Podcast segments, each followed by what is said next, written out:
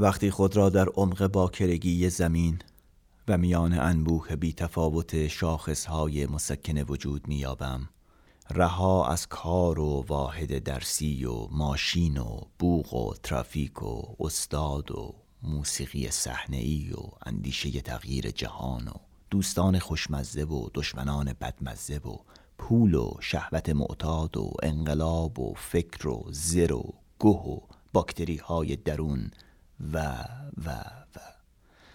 در آن نهایت ناب بی هیچ پنداری، شاید در عمق یک جنگل، در ته یک رودخانه، باز این وسوسه احمقانه برایم میماند که در آن حالت ناب حداقل از نوشتن درباره آن نابیت دست بر ندارم. و این وسوسه های ماندن و شدن و صعود معنایی کردن، این هاست که مرا در این لجنزار مزمن به زور نگه می‌دارد. خودکشی هم که دیگر نمیگویم. قرار گذاشتم تا ابد دیگر به آن فکر نکنم. حال یا لیاقت آن را ندارم یا لیاقت اندیشیدن به آن را. گرچه در اوج عمل اندیشه پست و دون و حزیز است.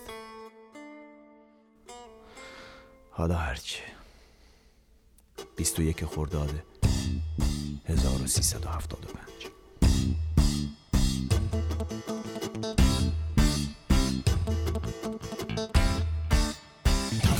شیرین زغنم خالی از می نکند دهنم، تلخین نکند شیرین زغنم خالی از می نکند دهنم، اوریان کندم هر صبح دمی گوید که بیا من جام کنم، اوریان کندم هر صبح دمی گوید که بیا من جام کنم.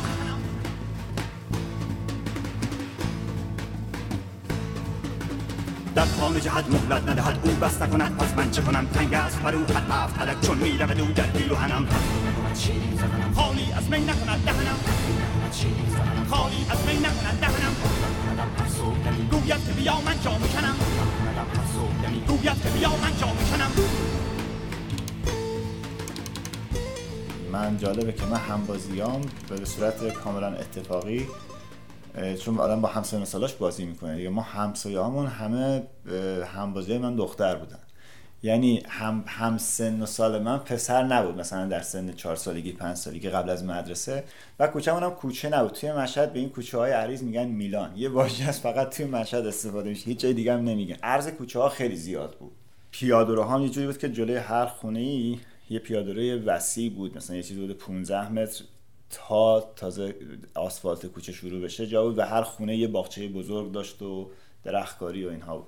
ما اونجا محل بازی ما بین همون باغچه‌ها و اینا بود. من پدرم از زمانی که یادمه پیرمرد بود، چون که به سن 58 سالگی من دنیا اومده بودم، و تصویری که از پدرم داشتم همیشه تصویری که یه آدم از پدر بزرگش داره به صورت معمولی، یعنی یه آدمی که دیگه به قول معروف الک رو آویخته و بازنشسته شده و ارزگاهی کارهای وکالت اداری میکرد برای فامیل، به عنوان اینکه هم بیکار نباشه هم یه درآمدی داشت، مثلا برای ثبت سند و اینطور کارهای اینجوری بلد بود و انجام میده. ولی همیشه یه آدم آروم نشسته بود در یه جا و هیچ وقت مانع من نبود برای هیچ کاری، یعنی من میدونستم که اگه میخوام یه خواسته دارم و پیش اون برم، همیشه سهل الوصول تره تا بهش برسم. مادرم آدم بسیار سختگیری بود و بخشی از این ماجراها هم حقیقتش بخشش آدم با شیرینی یاد میکنه، بخشش هم اینه که آدم سالیان میگذره و اون آدمها رو در نهایت به خاطر خطاهاشون یا به خاطر طرز تلقیهای اشتباهشون یا احیانا تربیت اشتباهشون و آدم میبخشه.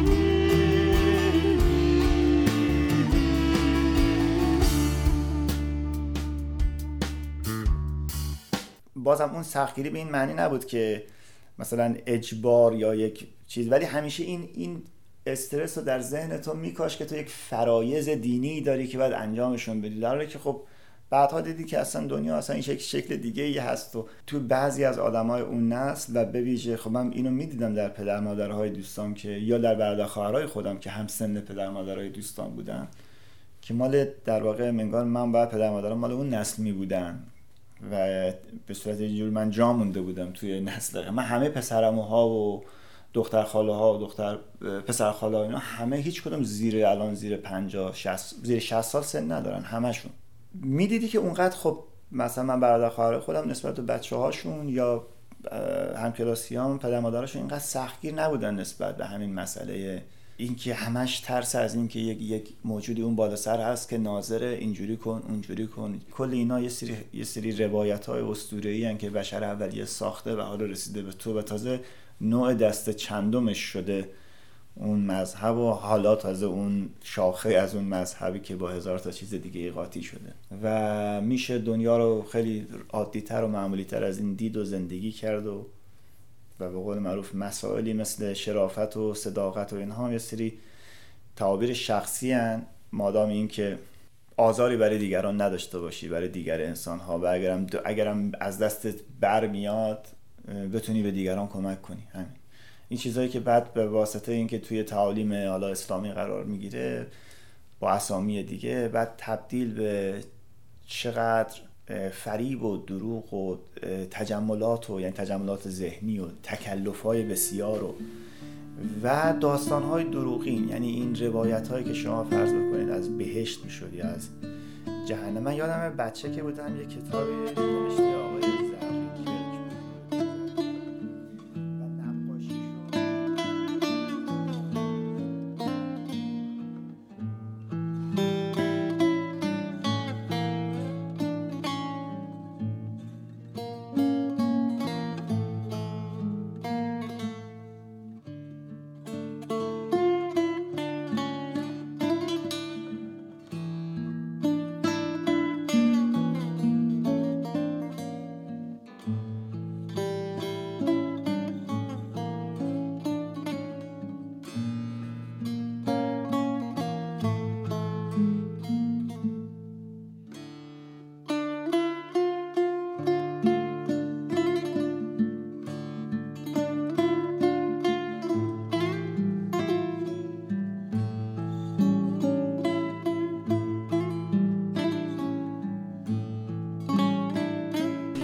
هم بود که ما توی گفتگوهای خودمون که داشتیم راجع به این کتاب من همش فکر می‌کردم که این میتونه یک مخاطبی داشته باشه، مخاطب جوونه مثلا 17-18 ساله، ولی صادقانه باید اعتراف کنم که این در ذهنم هست که حتی 17-18 سالم نگاه آدم 40 ساله رو که با پیشنهاد خودت اضافه کردیم ممکنه بیشتر بپسنده تا اون جوان احساساتی 20 ساله‌ای که به هر حال این نسل به قول یکی از دوستانم رامین بیرقدار اون حرف درستی زده توی یکی از ایمیل‌ها، این که این نسل حتی 18 ساله‌ها نسبت به ماها غیر آرمانگراترن و عملگراترن. دقیقاً این واژه‌ها برای اون دوران بعد از دیپلم و اون یکی دو سال اول دانشگاه، شاید یکی دو سال آخر دبیرستان، قشنگ برای من صدق می‌کنه. واژه آرمانگرا یا واژه یه آدمی که بسیار دستخوش احساساتشه و شوق آموختن و یعنی اینا همه با هم دیگه قاطی هست.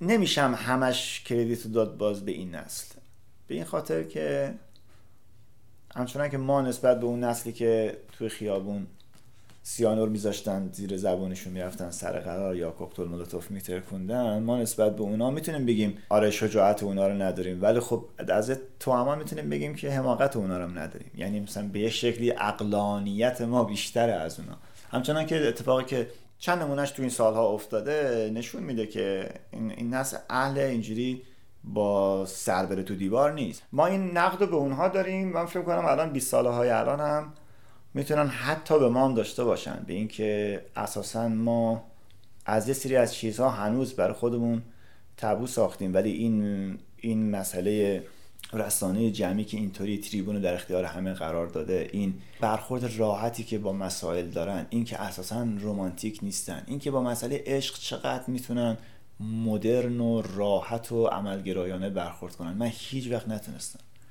یعنی من عشق برام مصادف با درگیریه، با درگیری که حالا الان تازه بعد از گذشته 20 سال میتونی فکر کنی که خب خیلی چیزا یاد میگیری، تجربه میکنی، ولی در نهایت شاعرانگی عشق بیشتر برات میمونه. یا حتی خیلی وقتا به طرز مازوخیستی ترجیح میدی که این اتفاق نیفته یا سرانجامی پیدا نکنه تا حالت شاعرانش بیشتر خودش رو حفظ کنه. این یه چیزیه که اساساً شما با یه آدم میگم اون سنی صحبت بکنید، الان قطعاً یه خنده رندانه به سر تا پای آدم میزنه که اصلا چه فکریه.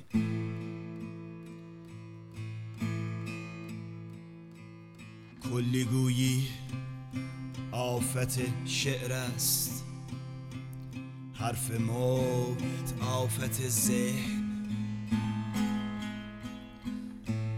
ذهن الکن ستاره بشمارد، ذهن یاغی ستاره میچیند،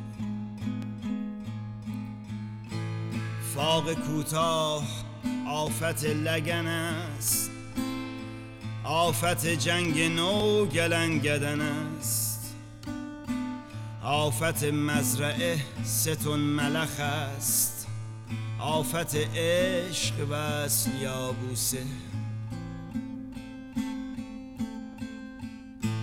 لهجه زشت آفت گویش، سنگ و سیمان هم آفت رویش، مرده یک شبه چون عمره 20، سلس اول که هیچش ارزش نیست، مرده قرن را چون این بنگر، همچو تجدید ناب به شهریور، خنده سرداد رند و بازیگوش، به گذارین رفوزگی هم رو ذهن شاگرد خنگ فاجعه است، خنگ شاگرد در مراجعه است، عشق همیشه در مراجعه است، عشق همیشه در مراجعه است.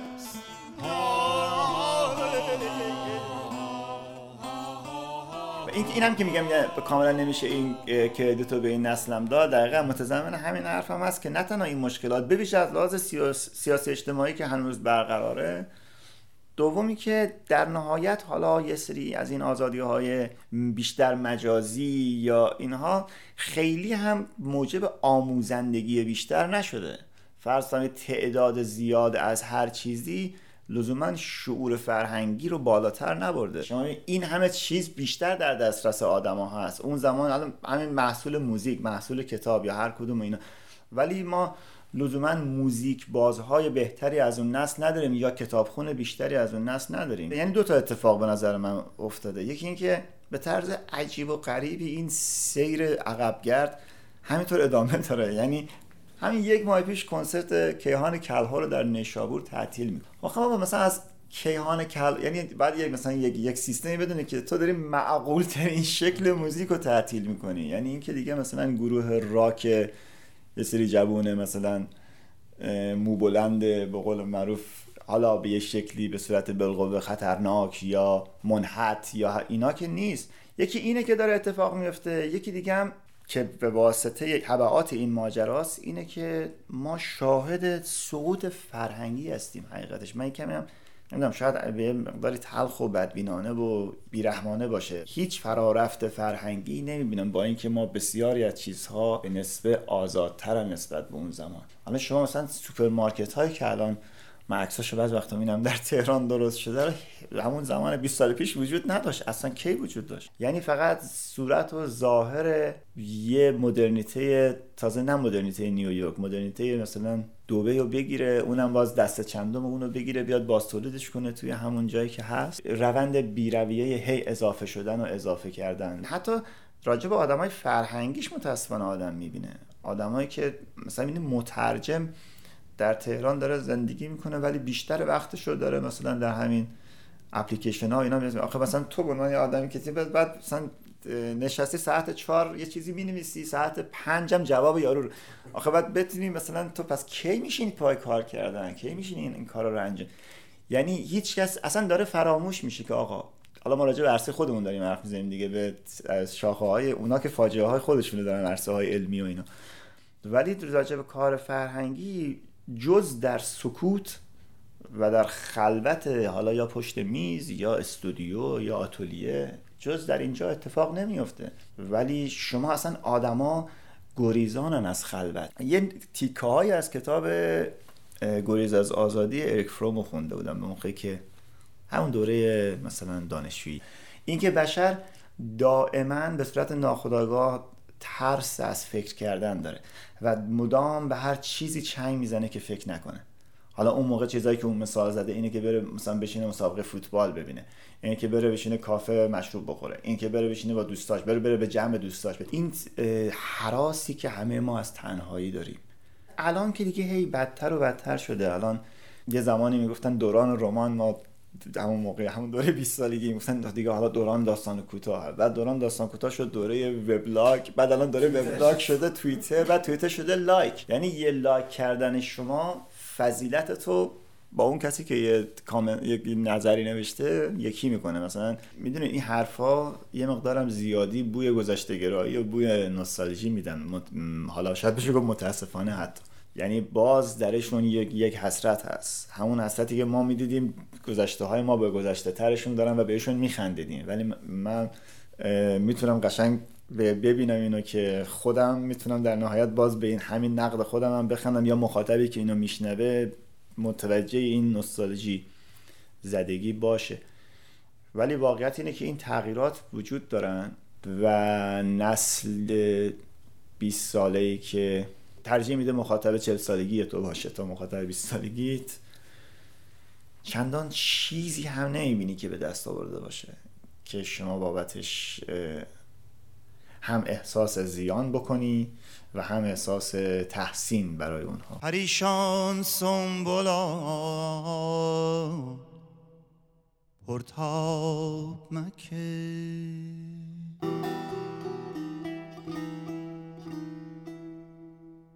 خماری نرگسان در خواب مکه،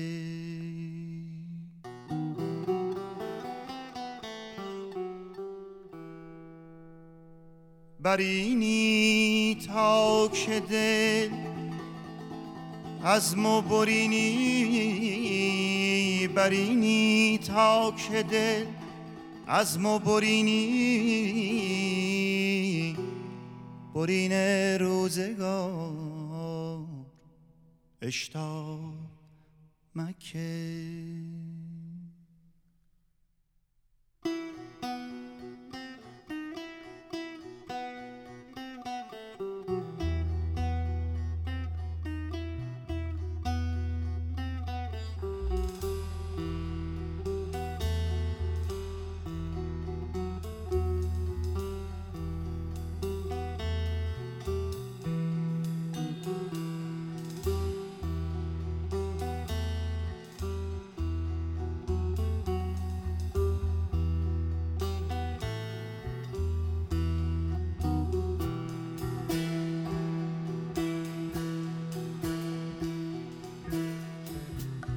به بی کهر را بنگر، رنج بی ثمر را، شوق بی هدر را بنگر، مرز پرگوهر را. اسب بی کهر را بنگر، رنج بی ثمر را، شوق بی هدر را بنگر، مرز پرگوهر را. بعد در دوره دانشگاه آشنایی با چند تا دوستی که الانم دو سه تاشون خب الان به صورت رسمی کار میکنن و من در واقع اسم همشون رو توی اون پیشگفتارم آوردم، مهدی نصرالله‌زاده و مجید اخگر و محمد رضا یگانه دوست، به ویژه راجع به شناختن کتاب یا صحبت راجع به کتاب.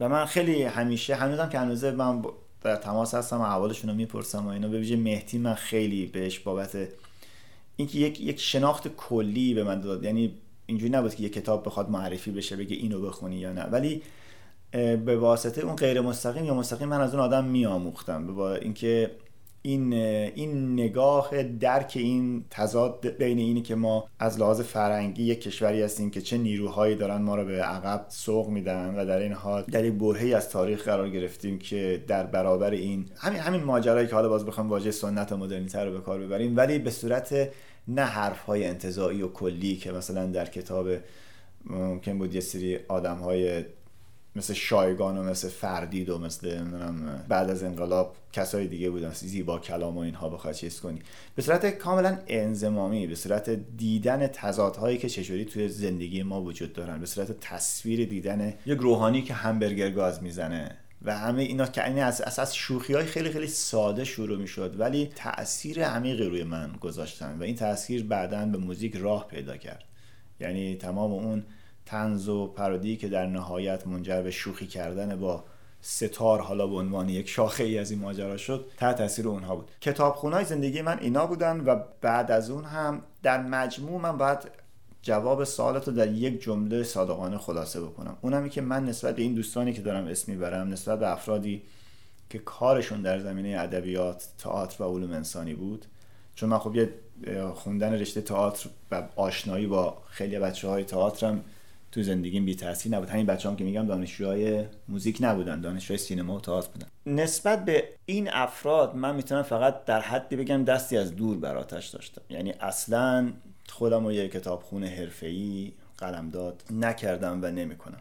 ولی از اون زمینه که من ازش میام که میشه موزیک، به ویژه موزیک سنتی و اون فرهنگ بسته‌ای که خودشو خیلی هم الیت میدونه ولی در این حال کم سوادترینه و اینو من بارها حالا با استدلال‌های مختلف گفتم، به واسطه که من از زمینه کارم و توجهم و علاقم این بخش بود و نسبت به سطح درک، سواد و حساسیت‌های فکری آدمایی که تو این عرصه موسیقی سنتی وجود داشتن، این باعث شده بود که همون دستی از دور براتش داشتن هم موجب کلی اختلاف بین تو و اونها بشه. اختلاف حالا نه لزوماً موزیک بهتر یا بدتر، اختلاف نگاه، یعنی که این راحتی رو به تو بده که تو میتونی مثلا فلان صدا رو وسط آوازت ایجاد بکنی و این یه دفعه برای اون یه سری از اون آدما که یعنی تا همین الانش هم منجر به فحش و فضیحت و عدم پذیرش بشه. این به خاطر این بود که خب من مطمئنم من آدمایی از موزیک، حالا لازم نیست اسم ببریم، آدم‌های مطرح موزیسین داریم در سنین بزرگتر از ما که من مطمئنم یک دونه فیلمم در زندگیشون ندیدن. یه فیلم، منظورم مثلا حالا نمیگم تارکوفسکی، ولی یه فیلم از هیچکاک مثلا، یعنی میتونه راحت به فکر کنی که طرف میاد و میره و اصلا فیلم چرا یه اپرا نشنیدن یا مثلا یه قطعه از شوبرت رو فقط بشنون، حالا لازم نیست اسمشو بگن، شماره چند، فقط بدونن مثلا یا حتی تشخیص بدن که مال شمانه شوبرت. یا به خاطر که زمینه کاری که من، زمینه فرهنگش بسیار زمینه لاغری بود از لحاظ فرهنگی و بیریشه و در این حال از لحاظ تئوریک بسیار ضعیف، این بود که همون مقدار تأثیر خیلی خیلی دورادوری هم که من از اون دوستان گرفتم موجب خیلی دید من نسبت به اون زمینه‌ای که داشتم کار می‌کردم خیلی بازتر کرد.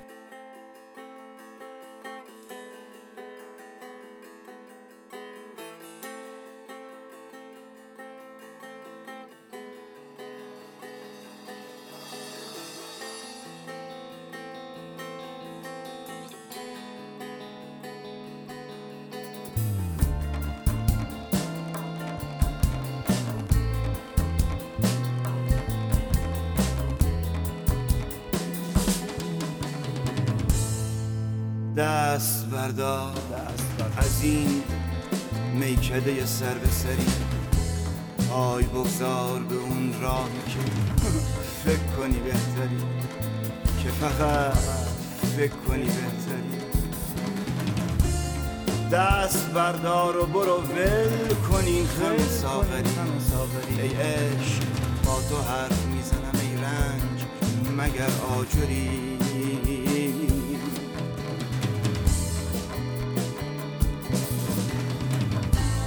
ما را نه غم دوزخ و نه حرص بهشت دارد، ما را نه غم دوزخ و نه حرص بهشت دارد.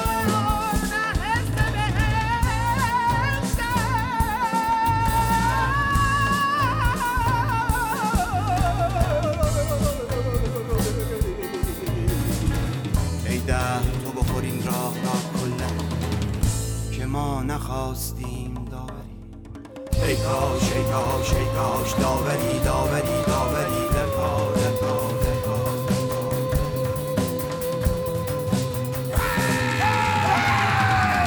کاش کی کاش کی کاش کی داوری داوری داوری در کار در کار در کار.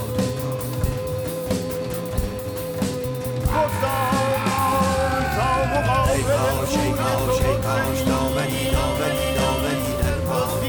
شمایل خوب تو بنگری. عاشقی زنی ما که خود بی نفس چون حلقه بردری.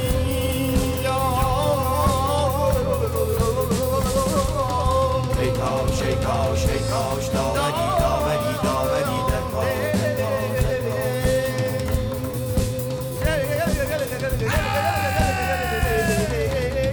بردر میزنیم ما که خود فی نفس چون حلقه بردریم.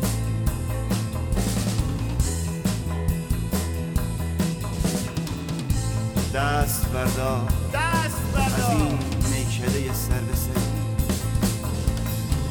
پای بگذار به اون راهی فکر کنید که فقط فکر کنید. کار جهان به کام من و توست، یا شیخ یا سیدی.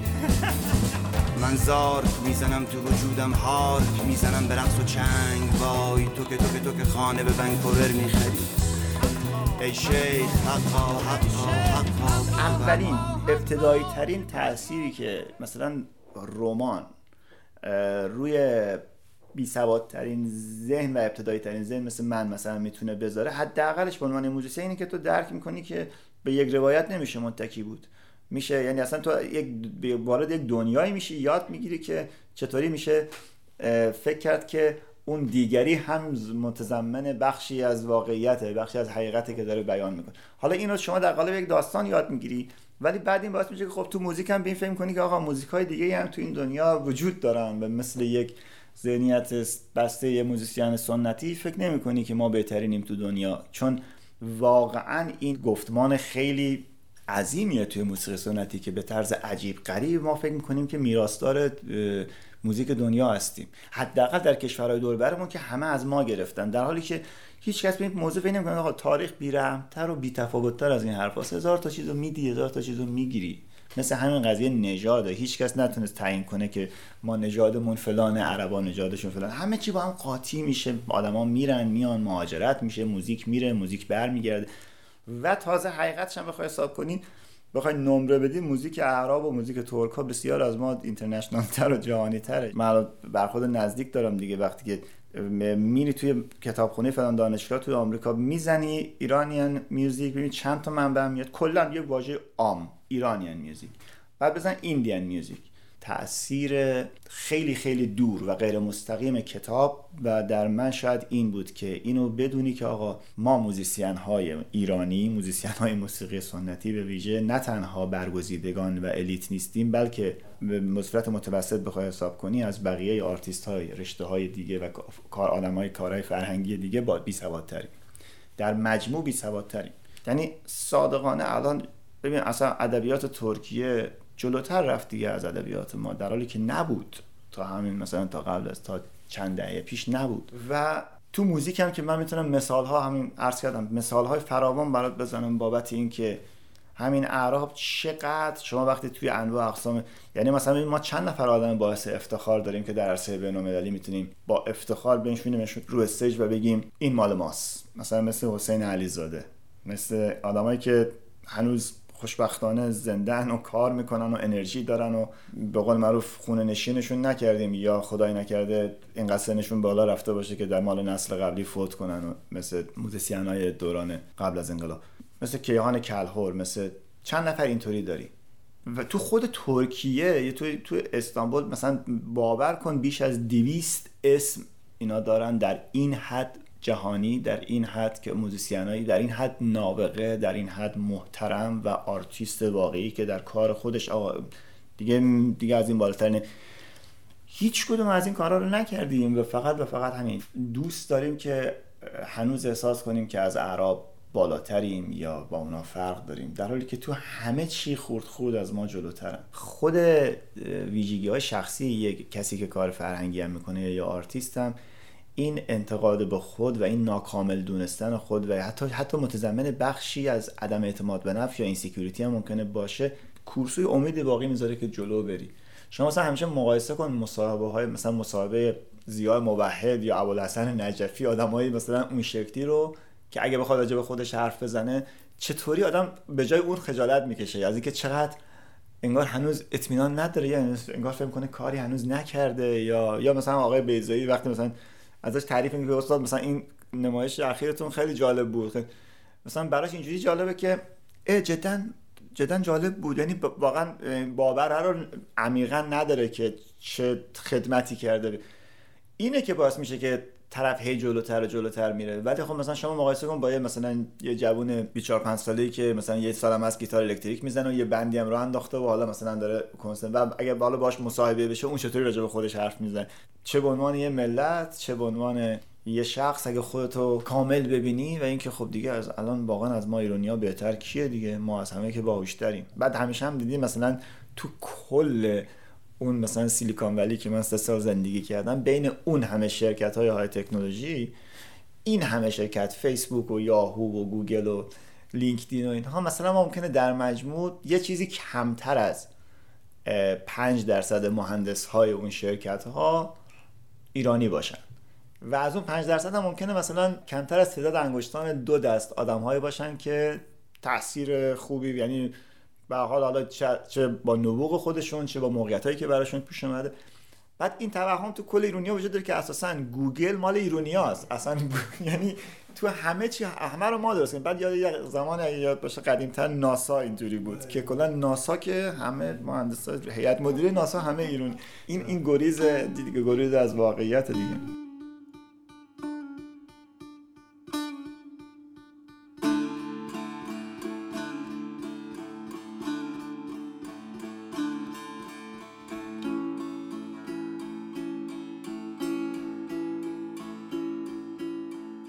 همه ی حرف ها تکراری است، به جز این حرف که راستی بهترین چیز هاست و کاملتر. این که راست بودن با درونی ترین نقطه وجود خیش چقدر خوب و لذت بخش است. هر چیز را تنها باید درک کرد، نه تعریف. انکار نمی کنم که لذت بخشترین لحظه ها برایم همان چند لحظه است که روی سن ایستادم و مردم مسرور از کار اجرا شده‌ام برایم کف میزنند و سوت میکشند. بارها این لحظه را تصور کردم و بارها لذت بردم. دلا دیدی که خورشید از شب سر، بلخص که در میان تماشاگران برخی افرادی هم باشند که من دوستشان و قبولشان دارم. شو آتش سبز خاک سر برآورد،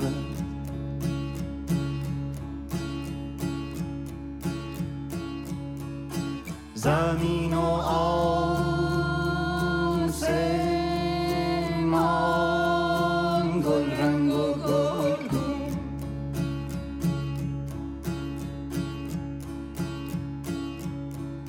جهان داشته شد گشت از این خون. حتی اگر همه چیز در آینده به من روی خوش نشان دهد، باز هم چیزهایی هست که عذابم می‌دهد و مرا راضی نخواهد کرد. حقیقت این است که من کمی از همانندانم لوستر و پربادترم. همچنین خیلی خیلی خودخواه‌تر. نگر تا این شب خونین سحر کرد، نگر تا این شب خونین سحر کرد، چه خنجرها که از دلها گذر کرد، چه خنجرها که از دلها گذر کرد. ز هر خونه دلی سروی قدف راش، ز هر خونه دلی سروی قدف راش، به هر سروی تزرگی نغم قرداش، به هر سروی تزرگی نغم قرداش. دلالیری که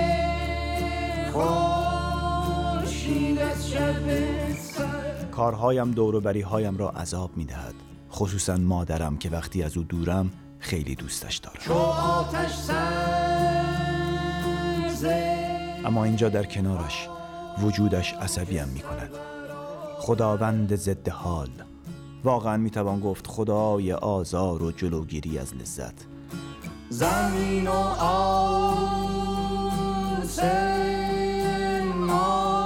من باید هر وقت نیاز داشتم موسیقی گوش کنم، بخوابم، برخیزم، آهنگ بنویسم، دعا کنم، گناه کنم، تلویزیون را خاموش کنم، مهتابی را روشن بگذارم، سرم را خیس کنم، وسط اتاق دراز بکشم، سیگار بکشم، آیفون یا تلفن را قطع کنم، چیز بنویسم، پیاده روی کنم، آواز بخوانم، ساز بزنم، هر چیز را هر جا شد بگذارم، به لوستر با تمرکز و در سکوت خیره شوم، بی موقع قرآن بخوانم، بلند داد بزنم و شعر بخوانم، تنها با یک رو انداز در یک گوشه بخوابم و.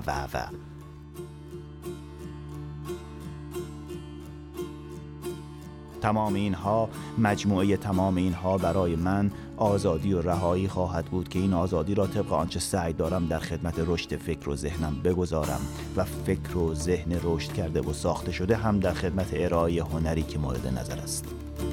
نگر تا این شب خونین سحر کرد، نگر تا این شب خونین سحر کرد، چه خنجرها که از دلها گذر کرد، چه خنجرها که از دلها گذر کرد. به هر خونه دلی سری قدف راش، به هر خونه دلی سری قدف راش، به هر سری تزرگی نغم قرداش، به هر سری تزرگی نغم قرداش. صدای خون در آواز تصور است. آری، همه چیز به همین راحتی شکل می گیرد و سلسله مراتب طی می شود تا عمر تمام شود. ما که آخرش هم از هیچ چیز دنیای درون و برون هیچ نخواهیم فهمید، پس تنها بگذار راحت باشیم، راحت و وارسته. این که میگویم هیچ چیز دنیا در واقع کلیگویی است، اما واقعاً توجیه پذیر است. بله، و برخورد با آدم‌ها قابل تحمل است، اما زندگی کردن با آنها جلوی همان آزادی را که گفتم میگیرد.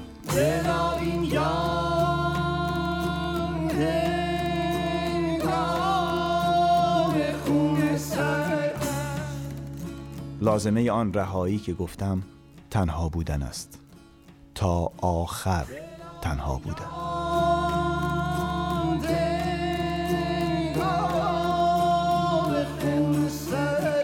چون کارهای من همه را زجر می دهد و البته حق هم با آنهاست، یعنی با دیگرانی که دور و برند.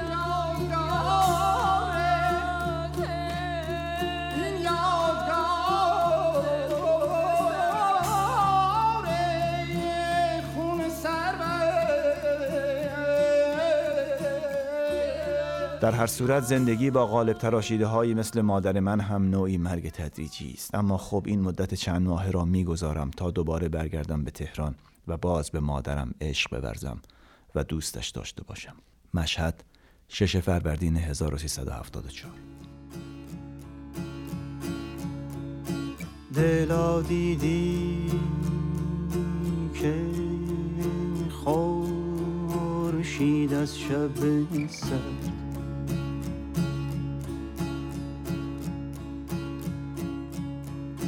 چو آتش سبز خاک سر برآورد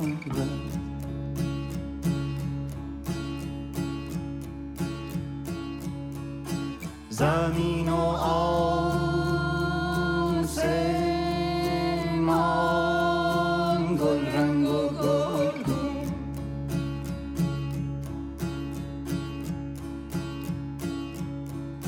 جهان دشت شیقایق گشت از دیگر. اولین خاطره که بخوام ذکر کنم از طریق خوندن این بود که من حتی تو جمع فامیلم نمیخوندم. یعنی اینجوری نبود که مثلا استعدادی در من کشف شده باشه بگن که این پسر خوب میخونه بیا برامون بخون. مثلا هنوز سال 3 دبستان بودم و این ترانه ایرانه سرای امید رو یاد گرفته بودم، خیلی هم دوست داشتم. بعد یادمه که یه روزی مراسمی هر سال 10 روز یادواره انقلاب آرفش تو مدرسه هم یه جوری شیرینی پخش میکردن و مراسم میگرفتن و پرچم میچسبوندن. اونجا یه پرزنتیشنی بقول معروف صورت گرفت، اونم که گروه سرود داشت مدرسمون و اینا تمرین نکرده بودن، خراب کردن. مثل اینکه مثلا بازرس و مدیر و اینا هم بودن. مراسم کمی رسمی تر از سر صف ایستادن عادی بود. منم به ناظممون گفته بودم آقا من یه چیزی دوست دارم بخونم و اینا، و خیلی هم جدی نگرفته بود منو. اونا مثلا بچهای کلاس 5 دبستان بودن، من مثلا کلاس فکر کنم یا 3 یا 2 بود. بعد اون کلاس 5 رفتن و یکشون خراب کرد و بقیه‌شون خنده‌شون گرفت. یعنی کلا اجراشون افتضاح شد و جالبه که ناظمه اینا رو زد. یعنی مثلا بچه‌ای که محترم اون بالا هستن شما برسین که مثلا یه موزیسیانی رو استیج مثلا کارشو خراب کن بعد شما بزنیش. بعد این چند نفر رو مثلا به صورت مستقیم و غیر مستقیم زد و اینا پخش و پلا شدن و خندیدن رفتن. بعد به من گفت که بیا برای که مراسم خراب نشه، گفت بیا بخون تو یه چیزی بخون. بعد من رفتم اونجا. اولین بار بود که حالا اینکه اتفاق مهمی نبود برای اونا، برای خودم هم از این نظر مهم بود که یعنی اولین بار که من یادم میاد که جلوی یه جمع یه کاری انجام دادم و خراب نشد چون یه نفر بودم. از اول تا آخرش خوندم و بچه هم احتمالاً یا صلوات فرستادن یا دست دادن و بعد من رفتم دوباره سر صف ایستادم. این اولین تجربه موسیقی بود که سوال باز شد یادم بیاد. ولی بعد از اون دیگه خورد ادامه داشت. توی گروه سرود مرسمون عوض شد و من رفتم و اونجا هم تکخون نبودم.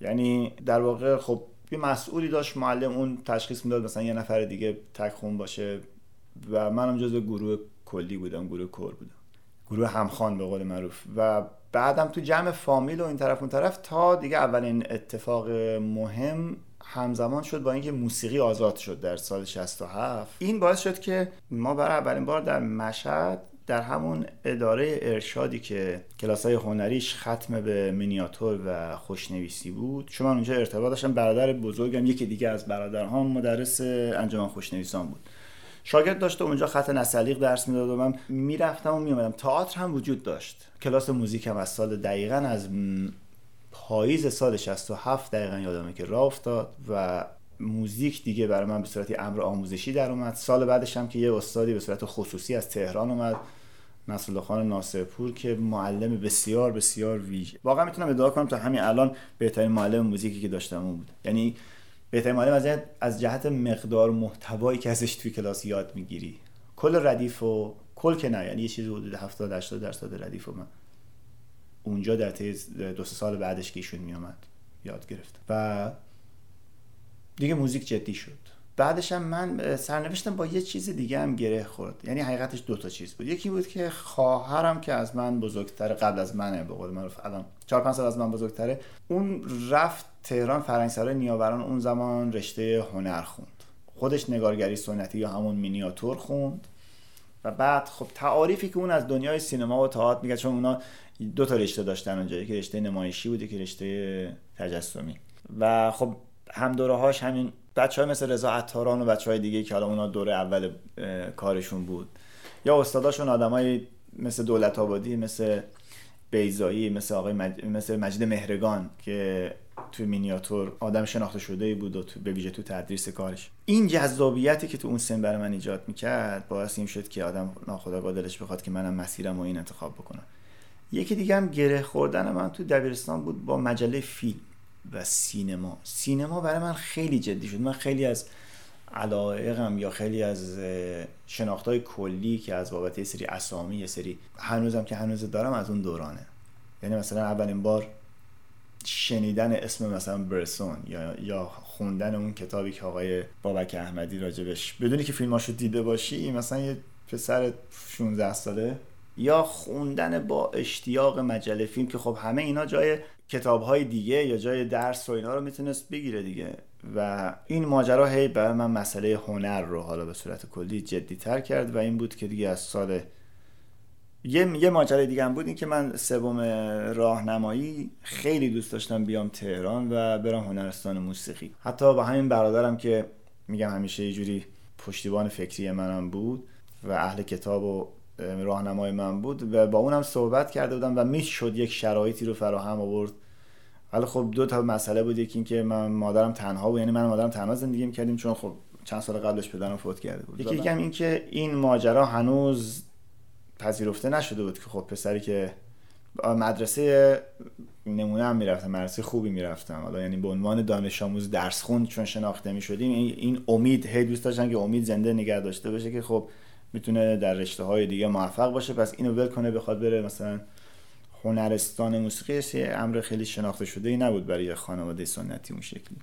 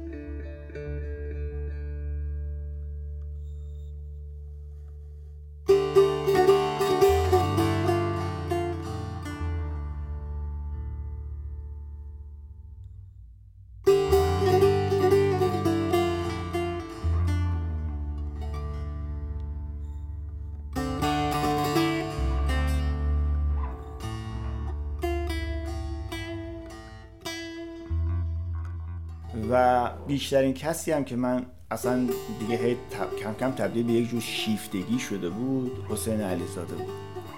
من برای کار بقیه‌شونم خب لذت و خیال بافی، میدونید آدم تو اون سن که هست، به ویژه تو خونه که تنها هستی، کاری نداری جز این که موسیقی رو مثلا توی یه ضبط خیلی خوبی برادرم خریده بود، یه برادر دیگه، نسبت به اون موقع خیلی ضبط پیشرفته بود و اسپیکرهای خیلی خوبی داشت و کیفیت خیلی، و اون کاستو که من مثلا میذاشتم، فرض کنید دود و عود آقای شجریان رو میذاشتم به گوش کردن و خودم رو تصور میکردم به جای کامبیز روشن روان در حال رهبری این ارکستر. تک تک سازارم جاهاش رو تو ذهن تصور میکردی که ویولون اولا اینجا نشستن، دوما اینجا نشستن، کنترباسا پشت سرن، بعد این تمام این نگاهایی که رد و بدل میشه بین اینکه این لحظه رو شما بیا، این لحظه رو همه اینا با یه خودکاری که به جای چوب کانداکتور بود.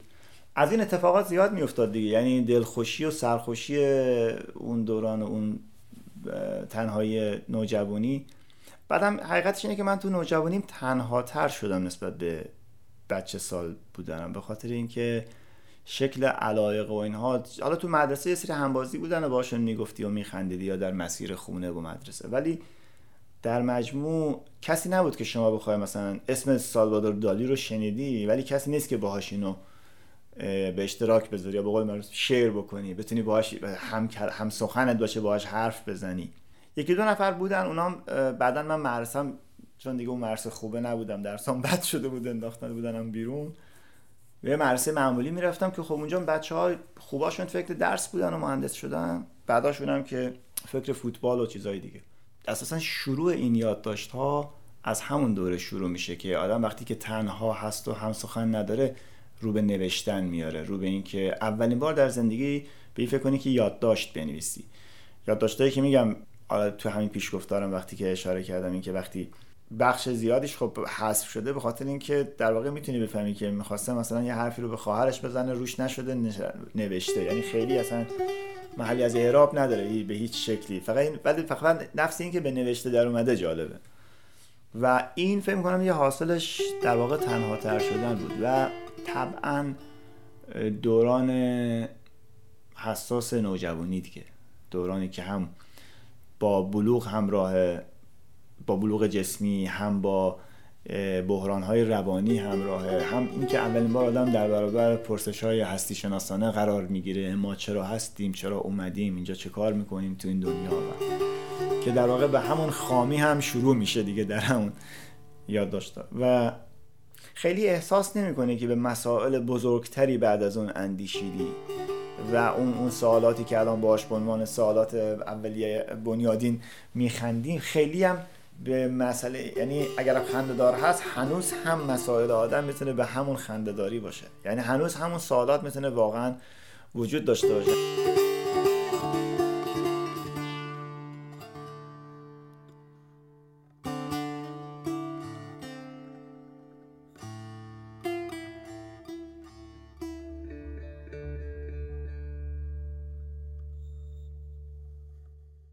یه چیزی بود که من موقع نوشتن همون پیشگفت‌ها دوست داشتم توی این مصاحبه اضافه بشه، یعنی به نظر آدم اولش میگه خب بچه بودیم این چیزایی نوشتیم بذاریم کنار رو، ولی من میگه خب این سوالا هنوز باقی هست. شما تصور کن که یه عمر، یک کره زمینی هست که 4 میلیارد خورده سال میگن عمرشه و خب یک روایت وجود داره که کل این 4 میلیارد رو در نظر میگیره که چطوری این ترکیبات مولکولی تشکیل شدن، حیات به وجود اومد، بعد شد شد شد شد شد تا بعد رسید به یک شاخه از حیوانات که بعد شد این مغز تکامل پیدا کرد، بعد شد آدمی که ما هستیم که مثلا یه حد اکثر بخواستن چند هزار سال میشه براش در نظر بگیری و بعد تو این چند هزار سال از حدود مثلا 4-5 هزار سال قبلش هم یه مفهوم به اسم خدا به وجود اومده و شما به راحتی میتونید تصور کنید که من فرصت اینو داشتم که حیات پیدا کنم، اومدم خودم رو شناختم در بین 7 میلیارد دیگه روی یک کره به اسم کره زمین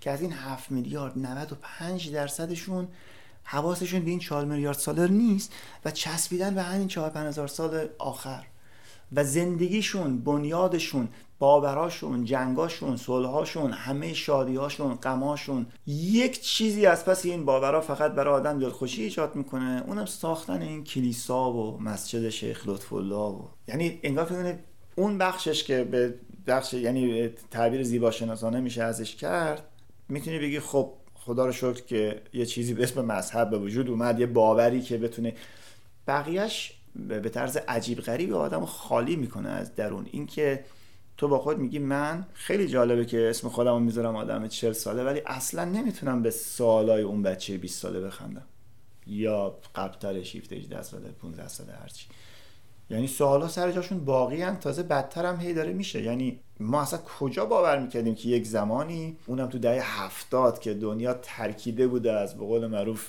مظاهر هی مدرن‌تر شدن و هی به قول معروف جلوتر رفتن، یه دفعه انقلابی اتفاق افتاده که وصل شده به یک واژه‌ای به اسم الله که خیلی انتزاعی، خیلی دور از ذهن، همه رو هم شیفته کرده. یعنی یه سری آدم هم جوزده شدن که چه جالب یه آدمی اومد میلیون ها آدم افتادن پشت سرش و این آدم هم حرفاش ترکیب جالبیه از هم از آزادی و هم از خدا و هم از خب بعد ما به راحتی فهمیدیم که نسل قبلمون و بعد خودمون خب گولو خوردیم دیگه اینه و بعد خودتو همیشه به عنوان منزوی ترین ملت، تو بچگی ما این بوده دیگه، به عنوان تحقیر شده ترین ملت، به عنوانی که ما همیشه یادم بچگی بودیم تیم فوتبالمونم که مثلا جلو عربستان بازی میکرد همش میگن که عربا که آشنا دارن ما نداریم. بس ما باید حواسمون باشه بیشتر تلاش کنیم. نه، همیشه هم میباختیم، اکثر وقتا هم میباختیم، همه تو همه چی احساس عدم اعتماد به نفس ملی. بعد میفهمیدی که دیگه رسانت هم این امید واهی که به تو میده چقدر تو خالیه. که باختن ما هم مثل برده، مثل اینکه شهادت هم عامل پیروزیه، یعنی ما در هر صورت پیروزیم. یعنی اینکه این تحقیر اساسی ملی منجر به یک شرایطی بشه در سال 2015 که شما می‌بینی که یک اتفاقاتی داره اون دور بر میفته که خدا رو شکر باز این هست. یعنی چقدر این غمگنانه و از درون خالی کننده است، اینکه شما متحجرترین سیستمی رو که همیشه باهاش زندگی کردی رو یه دفعه فکر کنی یک تحجرای جدیدی اومده که این از همشون بهتره. تازه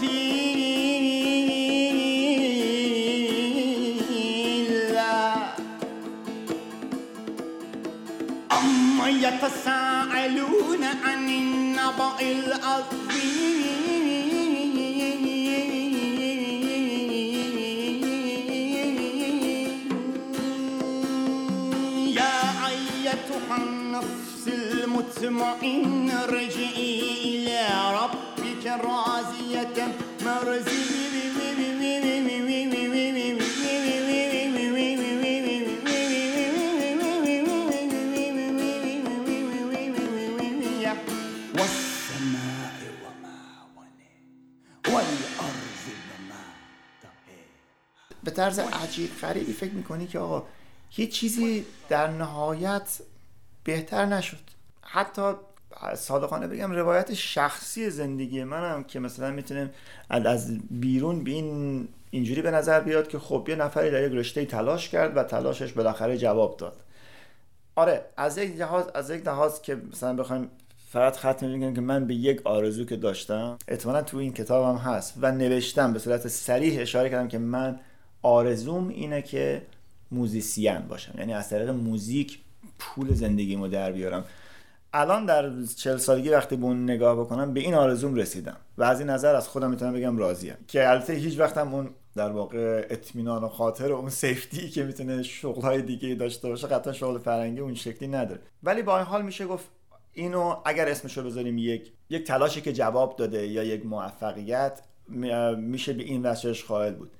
ولی بقیه حواشی که این زندگی ایجاد کرده، همین زندگی مثلا شناخته شدن به عنوان یه موزیسین و اینها، حقیقتش اینه که من اصلا نه منتظرشون بودم و نه اصلا فکر میکردم این شکلی باشه. یعنی من اصلا هیچ وقت تو این یادداشت‌ها منتظر یا ساختن تصویر یک آدم معروف نبوده. یعنی اساسا انگار از لحاظ کاراکتری تو بدونی که این کاره نیستی، چه لحاظ خوب یعنی اینکه دنبالش نیستی، چه لحاظ بد میدونی که جنبهشو نداری. شما یه چیزی که منتظرش نبودی پیش اومده و واقعا بخشی از انرژی‌های وجودیت صرف این میشه که با این مسئله به قول انگلیسی دیل بکنی، یعنی بدونی حالا باید چه کار و همش باید مواظبت بکنی. مثلا یکی از چیزای اصلیش اینه که این ساحت خصوصی چقدر راحت همش میتونه مورد ضرب و شتم و حمله و اینها قرار بگیره. یعنی اینکه شما مثلا از کل این دنیای ارتباط و اینترنت فقط به یه ایمیل بسنده بکنی، ولی همون ایمیل رو هم مدام بهش چیز نشته باشی که این براش هی میگن هی روش‌های جدید میاد، هی قفل بذاری، هی تو این یه شعری چند سال پیش نوشته بودم، تو این آلبومم به صورت طنز خوندمش، اینکه کدام بار حک میشویم ای دوست. بالاخره مجموعه اینا چیزاییه که از بیرون ممکنه جالب به نظر بیاد و بگیم آره خب یه آدم موزیسیان کار کرده و موفقه، ولی اصلا همچین وجهی نداره. یعنی اون مفهومی که بهش میگیم شهرت در مجموع وجوه منفیش حداقل به اندازه وجوه مثبتش همش به عینه حضور دارن، همش مواظبته، همش اصلا انرژی که از زندگی دیگه، حالا وارد جزئیات لازم نیست آدم بشه، از زندگی و از روابط شخصی خود آدم میبره دیگه، از با نزدیکانت، با بستگانت، با خانوادت، با همه اینا چیزایی بوده که 20 سالگیت بهش اصلا فکر نمی کردی و منتظرش هم نبودی، ولی خب یکی از تفاوتاست پیش اومده و اصلا براش پختگی نداری، اصلا براش آمادگی نداری و به قول معروف جزو رویاها و آرزوهات نبودی.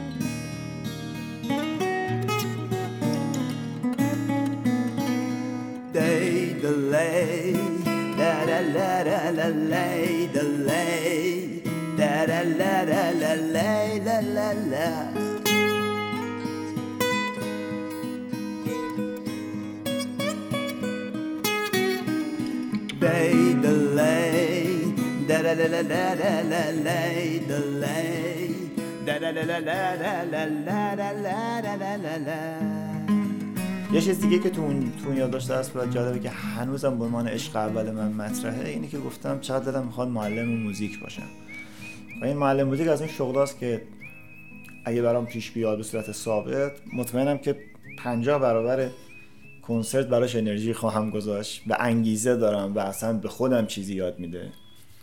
حقیقتش اینه که من پیش میاد که از یک کنسرت تا یک کنسرت بعدی آواز همیشه تمرین میکنم، ولی ممکنه به ستارم نگاه هم نکنم، ولی از یک کلاس درس که این سه شنبه است تا کلاس بعدی که سه شنبه بعد اگه پیش بیاد، چون تو این مقطع چند ساله 2 بار پیش اومده، 2 تا حالت معلم مهمان، اصلا قابل مقایسه نیست انگیزه‌ای که من دارم براش، تلاشی که باید بکنی، به ویژه اگه به زبان غیر فارسی باشه براش بنویسی، بعد بری تمرین کنی پای آینه، بعد خودت هی بگی از اون دانشجو کم نیارم، هی بخوام بهتر. این جزو اون چیزایی که جزو آرزوها نوشته شده بوده و انجام شده عملا، یعنی هنوز کامل انجام نشده، ولی هر وقت که انجام میشه من خیلی درش احساس سرخوشی و یک جوری میتونم بگم یه احساس، یه فتح کوچیکیه که تو احساس کنی میتونی از طریق موزیک و از طریق مثلا چیزهایی که بلدی به چند نفر بگی تو زمینه موزیک بتونی تأثیری داشته باشی. این خیلی خیلی احساس خوبیه.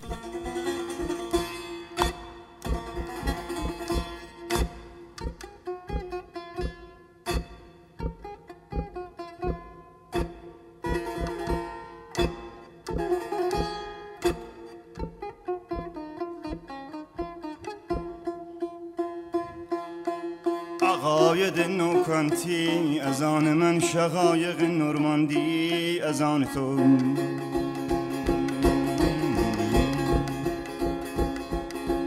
عقاید نوکانتی، از آن من شقایق نورماندی، از آن تو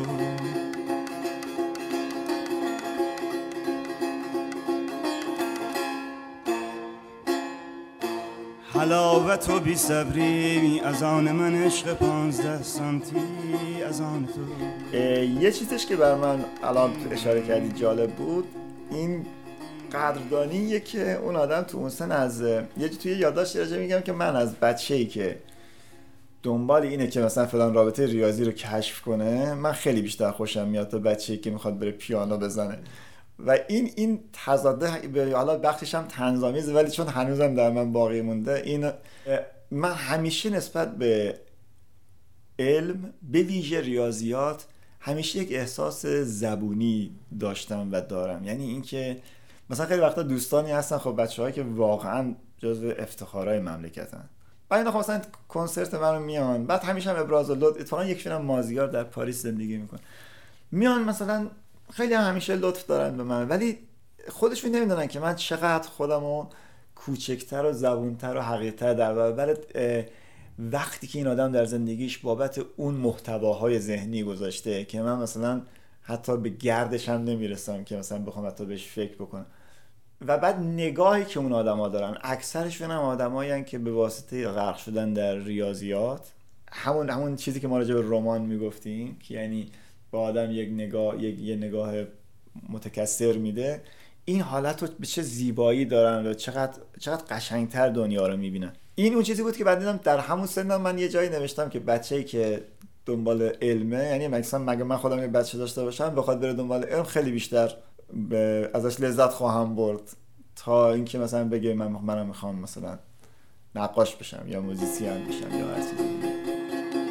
ماکارونی تمر هندی، از آن ما ذکاوت و رندی، از آن ما خیابان شهید غندی، از آن ما قبری که بهش میخندی، از آن ما عقاید نوکانتی، از آن من شقایق نورماندی، از آن تو میریم بیریم بیریم بیریم.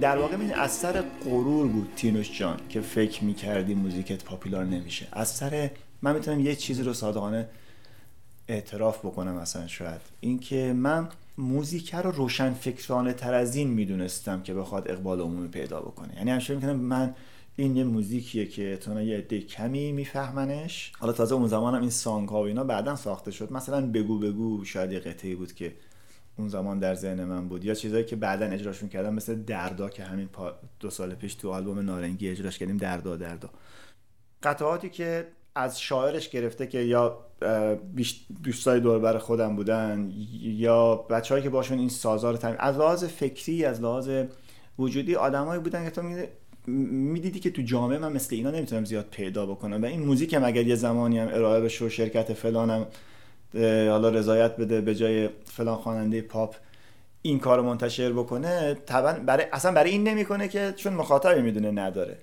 و این ماجرای مطرح شدن موزیک به صورت پخش سراسری و کپی شدنش و اینها رو هیچ وقت نتونستم و نه درستم نیست که آدم انکار بکنه که اینترنت هم موجب شد.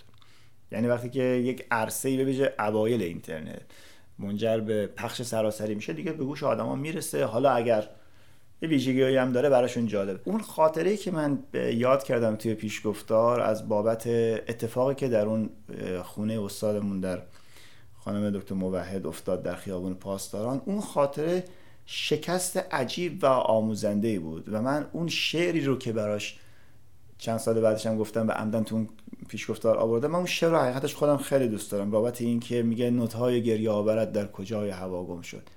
یعنی اینکه برای اولین بار یه آدمی با زبونی هستی خودش اینچنان مواجه بشه که بفهمه، یه اتفاقش هم تو پسگفتار آوردم، اون اتفاق میکنوس بود، اینکه بفهمی تو با همه آرزوهات و با همه اعتماد به نفس دروغینت و با همه این ادعاهایی که داری میتونی به راحتی هیچ محسوب بشی و اصلا این ماجرا به تو ربطی نداره، یعنی به تو بستگی نداره. تو در واقع اصلا بابت همین که در این بخش از کره زمین به دنیا اومدی میتونی یه بازنده معمولی باشی نسبت به جوانی که مثلا تو زوریخ به دنیا اومده. و حالا جغرافیاشو بذار کنار، این که در مثلا فلان شهر به دنیا اومدی، در فلان خانواده به دنیا اومدی، این که پدرت به جایی که مثلا سفیر فلان جا باشه کارمند حسابداری یه جاییه و همه این تفاوت‌ها که علاوه وقتی میخواد جزئی اشاره کنه ممکنه حتی چیپ هم به نظر بیان ولی واقعیت پیدا میکنن. یعنی یه جایی که من گفتم اونجایی که میفهمی نیمکت نشینی بیش نیستی، اصلا تو بازی نیستی، خودتو خیلی جدی گرفتی، فکر میکنی همین که من از 15 سالگی راهمو انتخاب کردم دنیا منتظره که بگه بفرما حالا دیگه. و تازه بعد با تاریخ مواجه میشی، این که بسیار مستعدتر از تو، بزرگترها از تو، آدمای زحمت کشیده تر از تو، آدمای بسیار در تاریخ هنر اروپا بخوای حساب کنی که دیگه اصلا اسمش نبر، که از بین رفتن، حروم شدن. ممکنه مثلا 50 نفر از رافائل آدم مستعدتر وجود داشته اسمش هم تو تاریخ نیست، ممکنه 1000 نفر از باخ آهنگساز بهتر داشتیم ولی بعد گفتم دایره های قدرت، پول، شانس، زیبایی، هیچ کدوم اونا ملاک نباشن، شانس خودش ملاکه.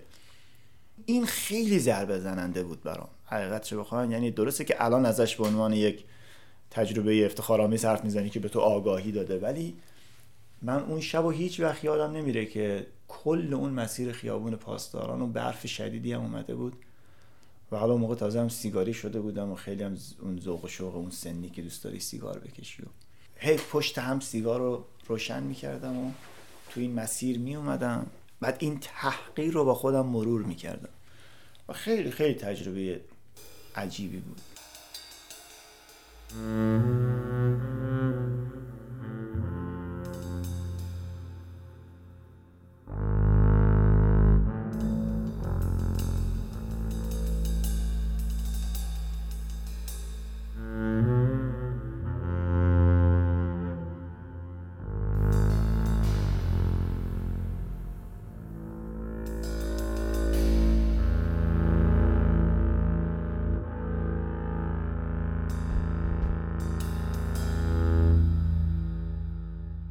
اصلی ترین مسئله این است که از این نسل یک بزرگ بر نمیخیزد، یک انقلابی، یک هنرمند، یک دانشمند جهان شمول، یک سرمایه‌دار، یک همه بدون اینکه حتی درباره آن فکر کنند سن و سالشان بالا می رود. همینطور راحت و بی دردسر یا با دردسر روزگار می گذرانند. به هر چیز خیره می شوند و رد می شوند یا با بذل اندکی تفکر. به قول مجید اخگر همه چیزی از گذران دور سخن می‌راند. این حکایت همان عده است. عده‌ای هم در بین ما دلخوشند به روشن‌تر بودن، خویش که شاید روی دیگر ابله‌تر بودن باشد. اینان مفتخرند به این که دیپلمشان ریاضی است، کفتربازی نکرده اند، اسم و زندگی نامه 150 کارگردان سینما را بلدند، راجع به دیالکتیک هگل یا چیزهایی شنیدند، از لیلا فروهر بدشان نمی آید، به موتزارت عشق می ورزند، می دانند که تولدی دیگر سروده فروغ فرخزاد است و احمد شاملو در سال 1332 به خاطر فعالیت‌های سیاسی مدت کوتاهی در زندان بوده و ارسطو شاگرد افلاطون بوده نه برعکس و سالوادور دالی و لورکا با هم همکلاسی بودند و دیگر چه بگویم. اینها همه ناتوانی‌ها و دلخوشی‌های این نسل است. آن هم کسانی از این نسل که احتمالاً اندیشمندترند. چطور باید زندگی کرد؟ من نمیدانم. کاشکی روزی میتوانست همین یادداشت‌های پراکنده در مورد این نسل و قشرهای مختلف آن و طرز تفکر آن اقشار مطلب به نوشته‌ای مدون باشد. نوشته‌ای که به یکی از دلمشغولی‌های ذهن من بپردازد. دردها چه مقدار که زیاد است، دردها چه مقدار که ناگفتنی است و ناگفتن چه مقدار که عاقلانه و در عین حال کشنده است. غم بهر من مرید جفا را، هیچ عاقبت ز مهر جدا شد، هم ذوب شد و ریخت. این حس مزمن روزی مرا به کشتن وامی دارد. خیلی خیلی راحت میتوان مرد و از بین رفت. فعلا که هستیم و حالا حالاها هم که هستیم، باید بخشی از این حرف ها را به برخی بنویسم. گرچه گفتن ابتذال است، اما به امید اثرات کوچک ناشی از تن دادن به ابتذال بزرگ باز هم می نویسم. و یادم هست و خواهد بود که گفتن و عمل کردن را هیچ فایده‌ای نیست. نگاه بازتر ذهن می گوید که باید مرد، اما نه فعلا. مشهد 13 تیر ماه 1374. من مانده در هرات و بخارا، گایید خار ما را، خار منه گذشته گرا را.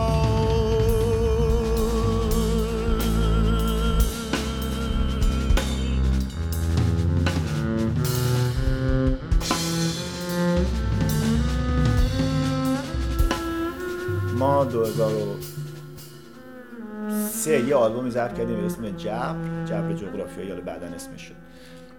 2004 یه آلبومی ضبط کردیم به اسم تورنج و مجموعه اینا اینقدر موند توی اون استودیو جب که اصلا قرارم بود بمونه، چون من نمیدونم واقعا منتظر ظهور آقای امام زمان بودم که اونو منتشر بشه، چون اصلا بدیهیه که اون کارا هیچ وقت اون اشعار اجازه انتشار نمیگرفت. ولی تورنج بهش امید میرفت به خاطر که خب اشعار کلاسیک ادبیات فارسی بودن و هی 3 سال باز اونم همینطور طول کشید و هی ضبط کردن و در واقع امید سپردن به یه سری آدمی که ادعا دارن میتونن براش اجازه بگیرن و در نهایت اینقدر طول کشید که توسط یه عاملی مجموعه همه اون چیزی که ما ضبط کرده بودیم حدود 1 سال 1.5 سال شاید قبل از انتشار تورنج که اونم خودش ماجراها داره، توسط اصلا اینترنت و آدمای مختلف کپی شد و پخش شد.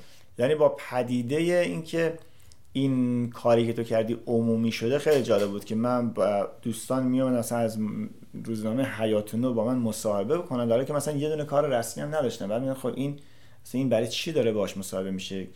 ولی اونا برایشون قضیه جدی بود، این که اون مخاطبی که این روزنامه رو میخونه، صفحه هنری میخونه، شنیده، یعنی بخوایم راجع به اونا صحبت.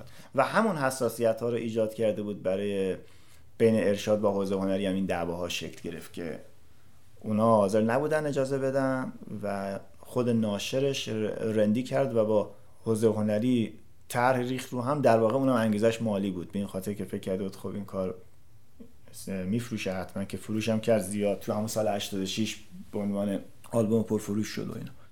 هر دو اداره رو دور زد ناشر و ما رو هم که از ابتدا دور زد دیگه، یعنی اصلا به عنوان از ابتدا با من که کاری نبودم، با تهیه کننده‌ای که استودیو در اختیارش بود یه قرارداد خیلی سرسری بسته بود و خیلی اصلا خجالت آور، مثلا یه عدد رقمایی رو بهش داده بود که دیگه منم پیگیرش نشدم اصلا، به خاطر اینکه همزمان با اون دیگه این مسئله مهاجرت و این ماجرای روبرو شدن با اون چیزی، با اون بخشی از این شهرت که تو انتظارشو نداشتی دیگه داشت پیش می اومد. اینکه من داشتم مواجه می شدم با روابط پشت پرده، با دعوت ها، با اینکه حالا بیا اینجا، حالا فلان میتینگ، حالا فلان هتل قرار بذاریم، یعنی اینکه کم کم تو داری وارد عرصه بازیایی میشی که قراره تو مثلا اگه آرزوشو می‌داشتی یه لول ببره بالاتر، حالا مثلا رئیس فلان جا بیاد پیشنهاد بده بیا مثلا برای تئاتر عاشورای فلان بخون، ولی با یه دستمزد یه دفعه خیلی بیشتر. و متوجه شدی که نه، این چیزی نبوده که تو دنبالش بودی و اگر اسم این شهرته و موفقیته بهتره که درشو ببندی و بذاری کنار. و خب همزمان خوشبختانه مسئله بیرون اومدن از ایران هم پیش اومده بود دیگه، که من باید شد دنبال این راه رفتم دیگه اساساً بیام. خوشبخت بودم از این نظر که این ماجرای ویزا و اینها همزمان سرگردون نبودم، یعنی شکل گرفته بود و جور شده بود. بعد چنین مسئله هم که خب به خاطر یکی دو تا قطعه‌ای که مشکل پیدا کرد که دیگه خود سوال جوابایی که پیش اومد خیلی محترمانه پیشنهاد خودشون هم بود که شما اگه خواهد دردسر پیدا نکنید لطفاً بفرمایید. این که آدم بدون اینجا انتخاب بکنه که خواهد بیرون از ایران باشه یا داخل ایران باشه و از خوبی ها و بدی های هر کدوم مقایسه بکنه که استفاده میکنه، مسئله که برای من پیش اومد مسئله انتخاب نبود، چون من سال 2008 علیرغم همین بازی هایی که میگم احساس کردم داره پیش میاد و من میخوام برم از ایران، وقتی که اومدم دانشجویی بودم که فکر میکردم برمیگردم، یعنی فکر کردم حداقل آدم میتونه مثلا برای ضبط برگرده یا تقسیم کنه، مثل خیلی از بچه‌هایی که من همیشه این توصیه رو بهشون میکنم که آدم لزومی نداره پایگاهش از دست بده اگه که میتونه هر دو جا کار بکنه. ولی برای من مثل یه پود که روی زندگیم فرود اومد، اونم این که من به خاطر اتفاقاتی که در سال 2009 افتاد خب به منم یه حکم داده شد، حکمی که قبلنش هم من بابتش سوال جواب ازم کرده بودن و من فکر می‌کردم که مسئله دیگه تموم شده است، چون من یک نامه عذرخواهی هم نوشته بودم، یعنی از من خواسته بودن که بنویس که هر وقت لازمه ما منتشرش کنیم. ولی شبی که اون خبر رو دادن و من فهمیدم همه پل‌ها خراب شد، یعنی تو در یک مقطعی قرار گرفتی که حالا باید انتخاب کنی یا دیگه عذرخواهی هم فایده نداره، یا باید برگردی و اصلا عواقبش رو بپذیری که در واقع اصلا خب کار معقولی نیست، اونم تو اون شرایط شلوغ و عصبی، و یا که دیگه کلا این ماجرا رو یعنی از همه چیزایی که میتونی از دست بدی جلوی چشم اومد در طی یه شب تا صبح. و من اون شب در ایتالیا بودم و رفتیم که اتفاقا همون آلبومی که بعدن شد آلبوم اویو ضبط بکنیم، اولین آلبومی که بیرون از ایران ضبط کرد و خیلی هولناک بود، خیلی یه شب تا صبح بود که البته صبحش دیگه تکلیف روشن بود، اما اون شب تا صبح مجموعه چیزهایی که گذشت و اینکه او دیگه یعنی دیگه تو دیگه دست خودت هم نیست، دیگه مجبورت کردن که اینجوری شرایط بمون همونجا که هستی، پس بمون و دیگه هم برنگرد و این شد سرنوشت من. ولی برگشته به سالت، من الان که دارم به اون توفیق اجباری که اون اتفاق هولناک باعث شد فکر میکنم اینه که یک تصویر بابت همه چیزها به هم آرامش میده، حتی اگر تا اندازه‌ای هم رمانتیک باشه یا واقعی نباشه، یعنی میتونم اینقدر بی‌رحم باشم راجع به خودم. و اون تصویر اینه که از همه این مواهب آره چشم میپوشی، اون درختی که سالا براش کار کردی وقتی که میخواست میوه بده مجبور شدی ترکش کنی بری یه جای دیگه، حالا سری درختای دیگه بکاری که قطعا دیگه به اون اندازه میوه ندن، حداقل از لحاظ توجه و موقعیت مالی یا هر کدوم این. ولی اون خطراتی که من به ویژه بعد از مطرح شدن کار تو اون چند ماه دیدم، این آرام، این تصویر بهم این امید میده که وقتی که 70 سالم میشه، حالا اگر بشه یا بیشتر یا کمتر فرقی نده، و برگردم پشت سر خودم رو نگاه کنم، یک چیز خیالم رو راحت میکنم، اونمی که مجبور به لخ شدن جلوی هیچ سیستمی نشدی، یعنی با هر شکلی بالاخره زندگی که میگذره. حالا ما که اگه یه زمانی هیچ وقت آرزوی برای پولداری نکردم، یعنی من کلا در زندگی برای همین هم هست که شاید هیچ وقت چون میگن آدم دور به رویاهاش میرسه، هیچ رویایی که من توش رویای مالی باشه من هیچ وقت نداشتم، برای همین هم هست که هیچ موقعیت مالی خیلی خاصی هم نمیره، از یه حدی بالاتر و پایینتر دیگه نمیری. ولی پس اون که فرقی نداره اونجا باشی یا اینجا باشی، یعنی 3 تا خونه هم داشته باشی یا نمیدونم 1000 تا امکانات دیگه هم داشته باشی، در نهایت رضایت واقعی نیست، میگذره. ولی رضایت واقعی واقعا در این هست که وقتی میگم پیر شدی و داری پشت سرت نگاه میکنی بگی که آقا من اصلا اهمیت نداره که کسی فهمید یا کسی نفهمید یا کسی برای این ارزش قائل بود یا نبود یا اصلا خودت به نتیجه‌ای رسیدی یا نرسیدی، فقط اینکه در درون خودت راضی هستی که آقا با فلان سپاهی نرفتم سر یه سفره و نکردم و شریک نشدم و هر چی که بود، بدترین موزیک عالم یا بهترین موزیک عالم، برای خودم نگهش داشت. یعنی یه مغازه کوچیکی که خودش برای خودش کار کنه، حالا تا زمانی که میچرخه. این هست. آره. یعنی واقعا اغراق نیست اگه بگم که از بابت این ماجرا از این نظر تا نه تنها پشیمون نیستم، بلکه اگر خودستایی نباشه میتونم بگم مفتخرم هست.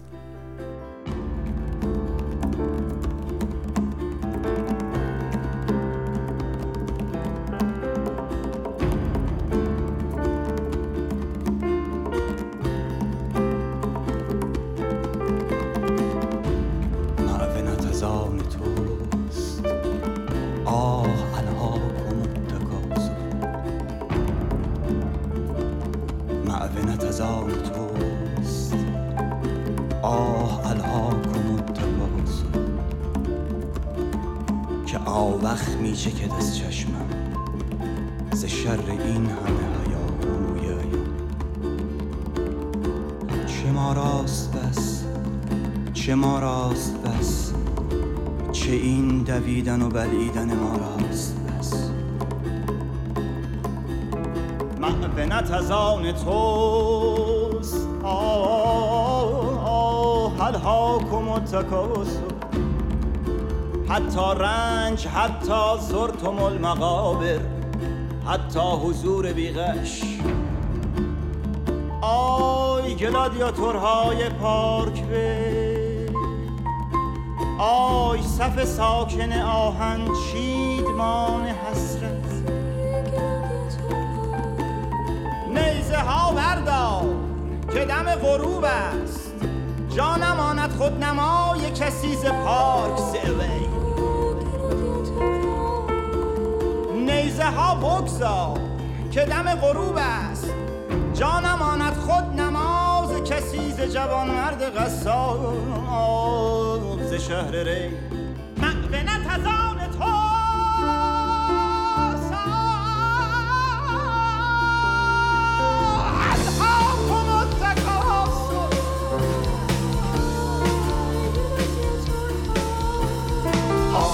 گلادیاتورها بتازید بر جرس آی گلادیاتورها برینید بر عرس آی گلادیاتورها بتازید بر جرس آی گلادیاتورها برینید بر عرس آی گلادیاتور. اعتراض خواه ناخواه با آدم سویه خیر و شر میده، خواه ناخواه به تو از لحاظ اجتماعی یا سیاسی بیشتر به تو تصویر قالبی یک آدمی رو میده که به یک خیر و شر قائلی و به یک و خودت رو حالا به یک از این دو اردوگاه متعلق می‌دونی.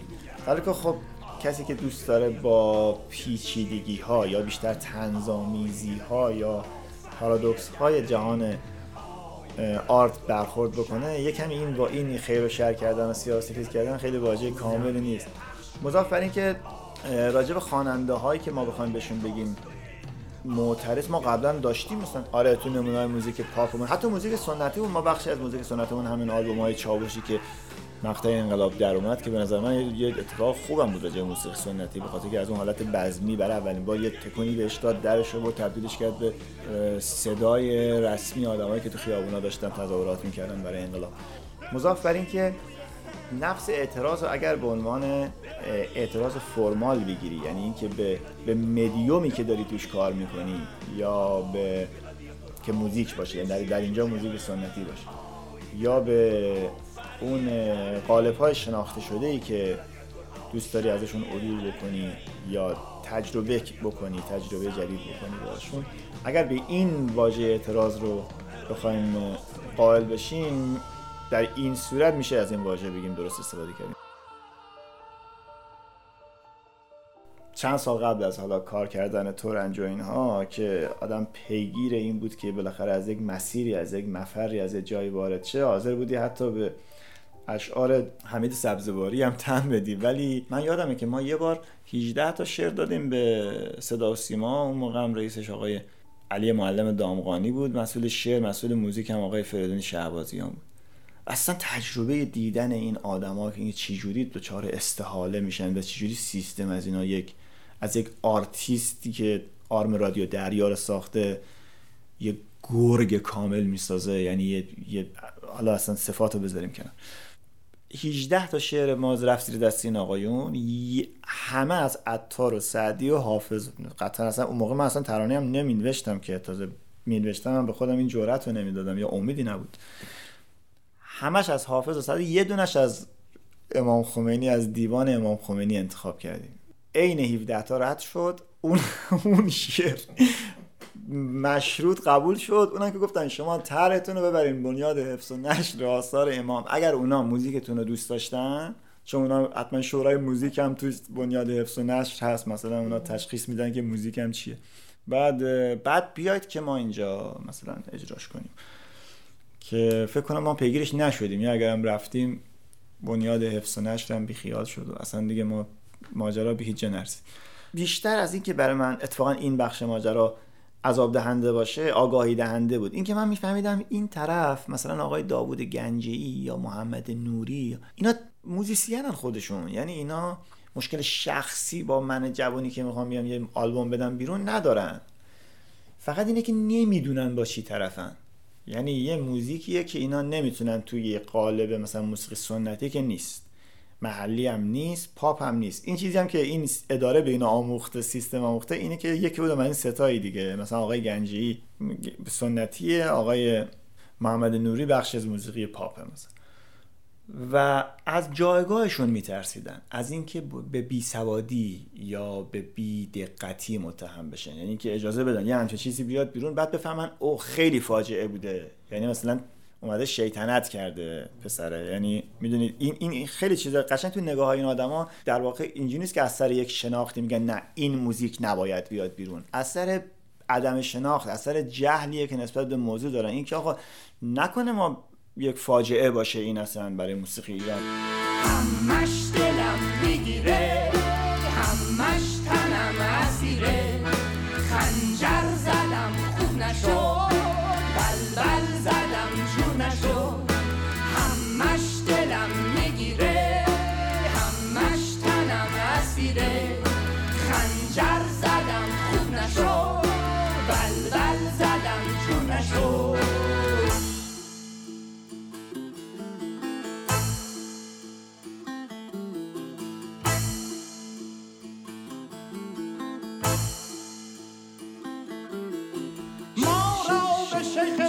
بالدار ما را به مسیجی فالدار، ما را به نهضت حسین، ما را به فرودگاه خمین، ما را به رهبر صوفی، ما را به تایب. من این واکنش ها رو دیدم از آدمایی که بگن آقا مثلا انگار اون چیزی که ما میخواستیم و مثلا گفته، یا اینکه آقا خسته شده بودیم دیگه از این آوازهای کشدار، یا مثلا یا اینکه طرف بگه آ مثلا این باعث شد من رفتم حافظ رو خوندم.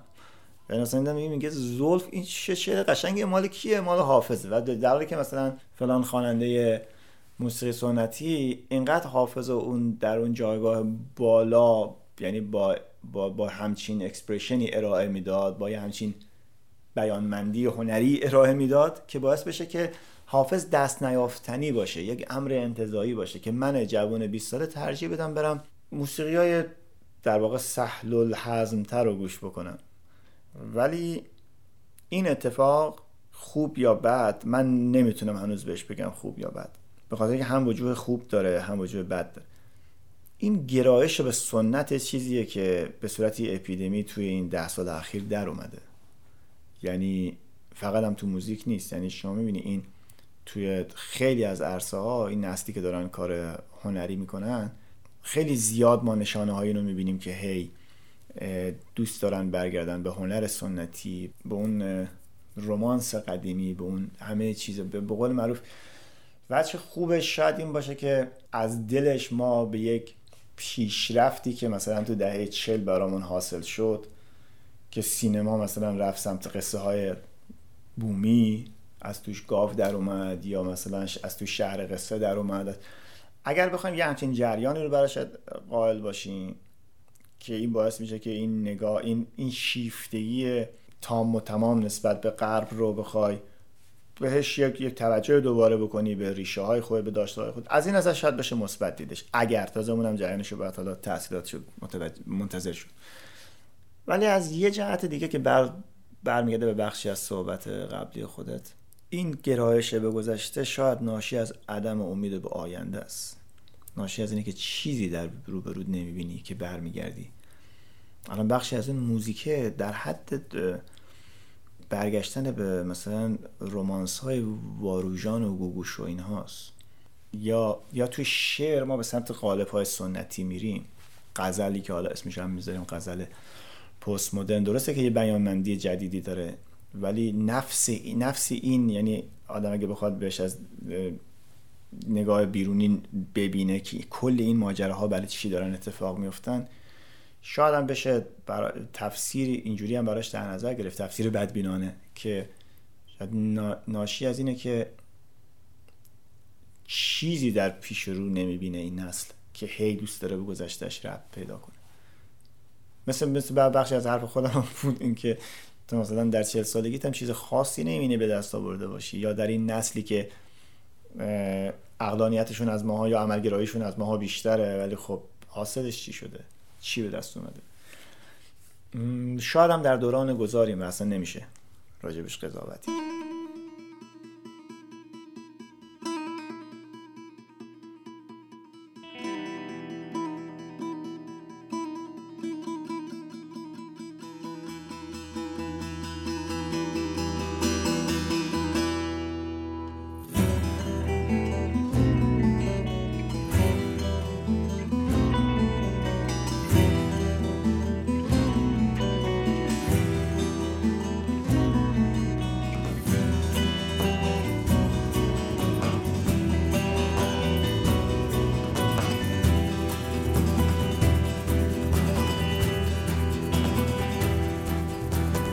خدایا مرا بکش، خدایا مرا به صوب مرسان.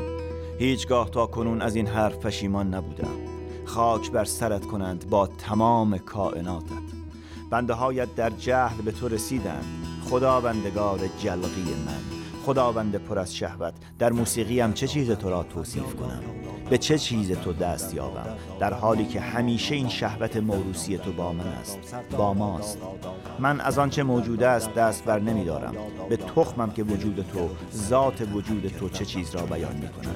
در کار همه ما مانده ایم. صدای سگان بلند و بلندتر می شود. ربندش، همه پیکر من، ربندش، ربندش. واقعاً که پر از رزالتی. به همه زعفا و آنان که میدانند هستند و باید باشند ظلم کرده ای و میکنی. درستی پیشه نکردی، پر از پستی هستی، وجودت عین ظلم است. بعد از این همه سال به همان حرف اول چند سال پیش رجوع میکنم. تو همان تلقینی، میتوانی نباشی. هیچ کس هم هیچ چیز در این باره نمیداند، تو را هم کسی نمیشناسد. برهانهایت را هم خواندم، در همه آنها بشاش. خواندم و گفتم بشاش.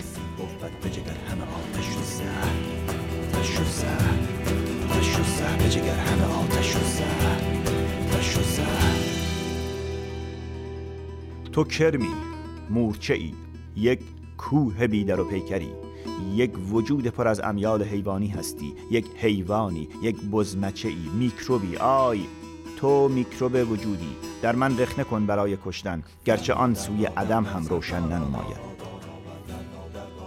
اما مرا بکش، بکش، بکش، تا این دفتر دیگر از چرندیاتی پر نشود که یا مدح توست یا ذم تو. چون بردر بید در نشان بیکر من رفتندش، رفتندش، رفتندش، همه بیکر من رفتندش، رفتندش. خستم از همین خودنویس هم.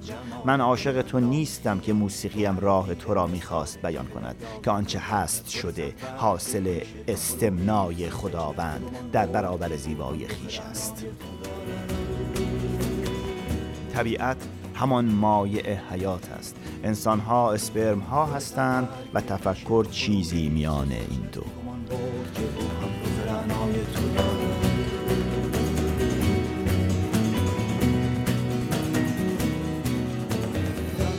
من هنرمندی نمی کنم، نوشتن هم نمی کنم. فردا هم روز دیگری نیست. امیدوارم نباشد، امیدوارم من نباشم، امیدوارم این خواب آخرم باشد، امیدوارم روی از تو نبینم. دیگر با تو کارم نیست. به سراغ همان تخمم می روم، به سراغ نفسم، نه تو.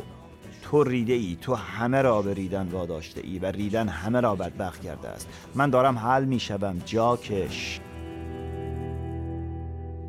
در سابقم باد و زانم،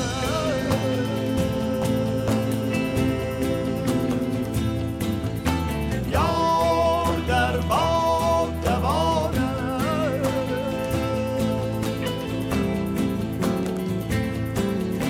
در سابقم باد و زانم،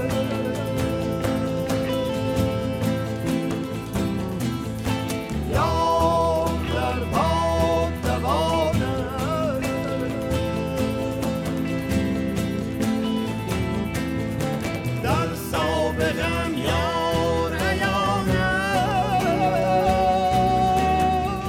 شرایط را کسکلک بازی های عده‌ای به وجود می آورد که در این مملکت خایه های آسمانی تو را می مالند. خاک بر سرت، بر سرشان، خاک بر آن سیطرت، سیطرشان. دیگر اصلا مهم نیست که چقدر نقش داری در آنها، یا اصلا داری یا نداری. هر کس به راه خیش.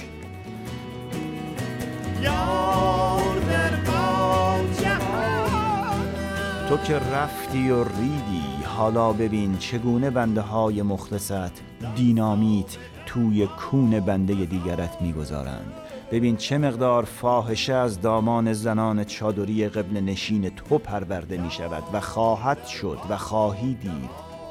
خاک بر سرت با آن اعتبارت. دیگر بر خود می روم فرو، تحملت را ندارم.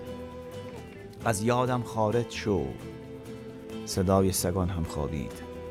9 ماه دیگر صورتی دیگر از جلق تو پدیدار می شود. با جلق آفریدی، با لیسیدن هم همه چیز را پاک کن. حقت است. باور کن این جایش را نخوانده بودی. ریدی، میدانم که ریدی. اگر ارزه‌ای برایت مانده مرا بکش. ریدم توی بهاران سرسبزی که بوی الوهیت تو را بدهد. 18 فروردین 1375. سر من مست جمالت، دل من دام خیالت، گوهر دید نثارت که به دریای تو دارد. گل صد برگ پیش تو فرو ریخت خجلت، که گمان برد که او هم رخ رعنای تو دارد.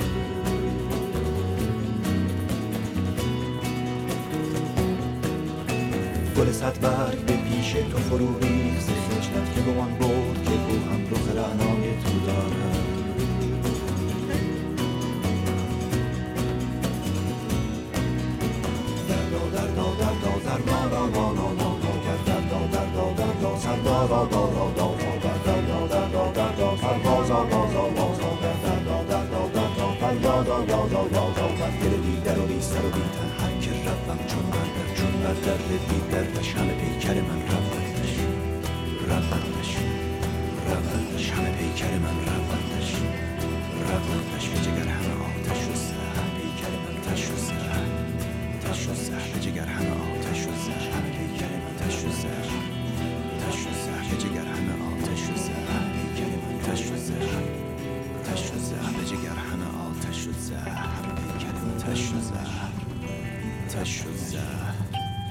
تش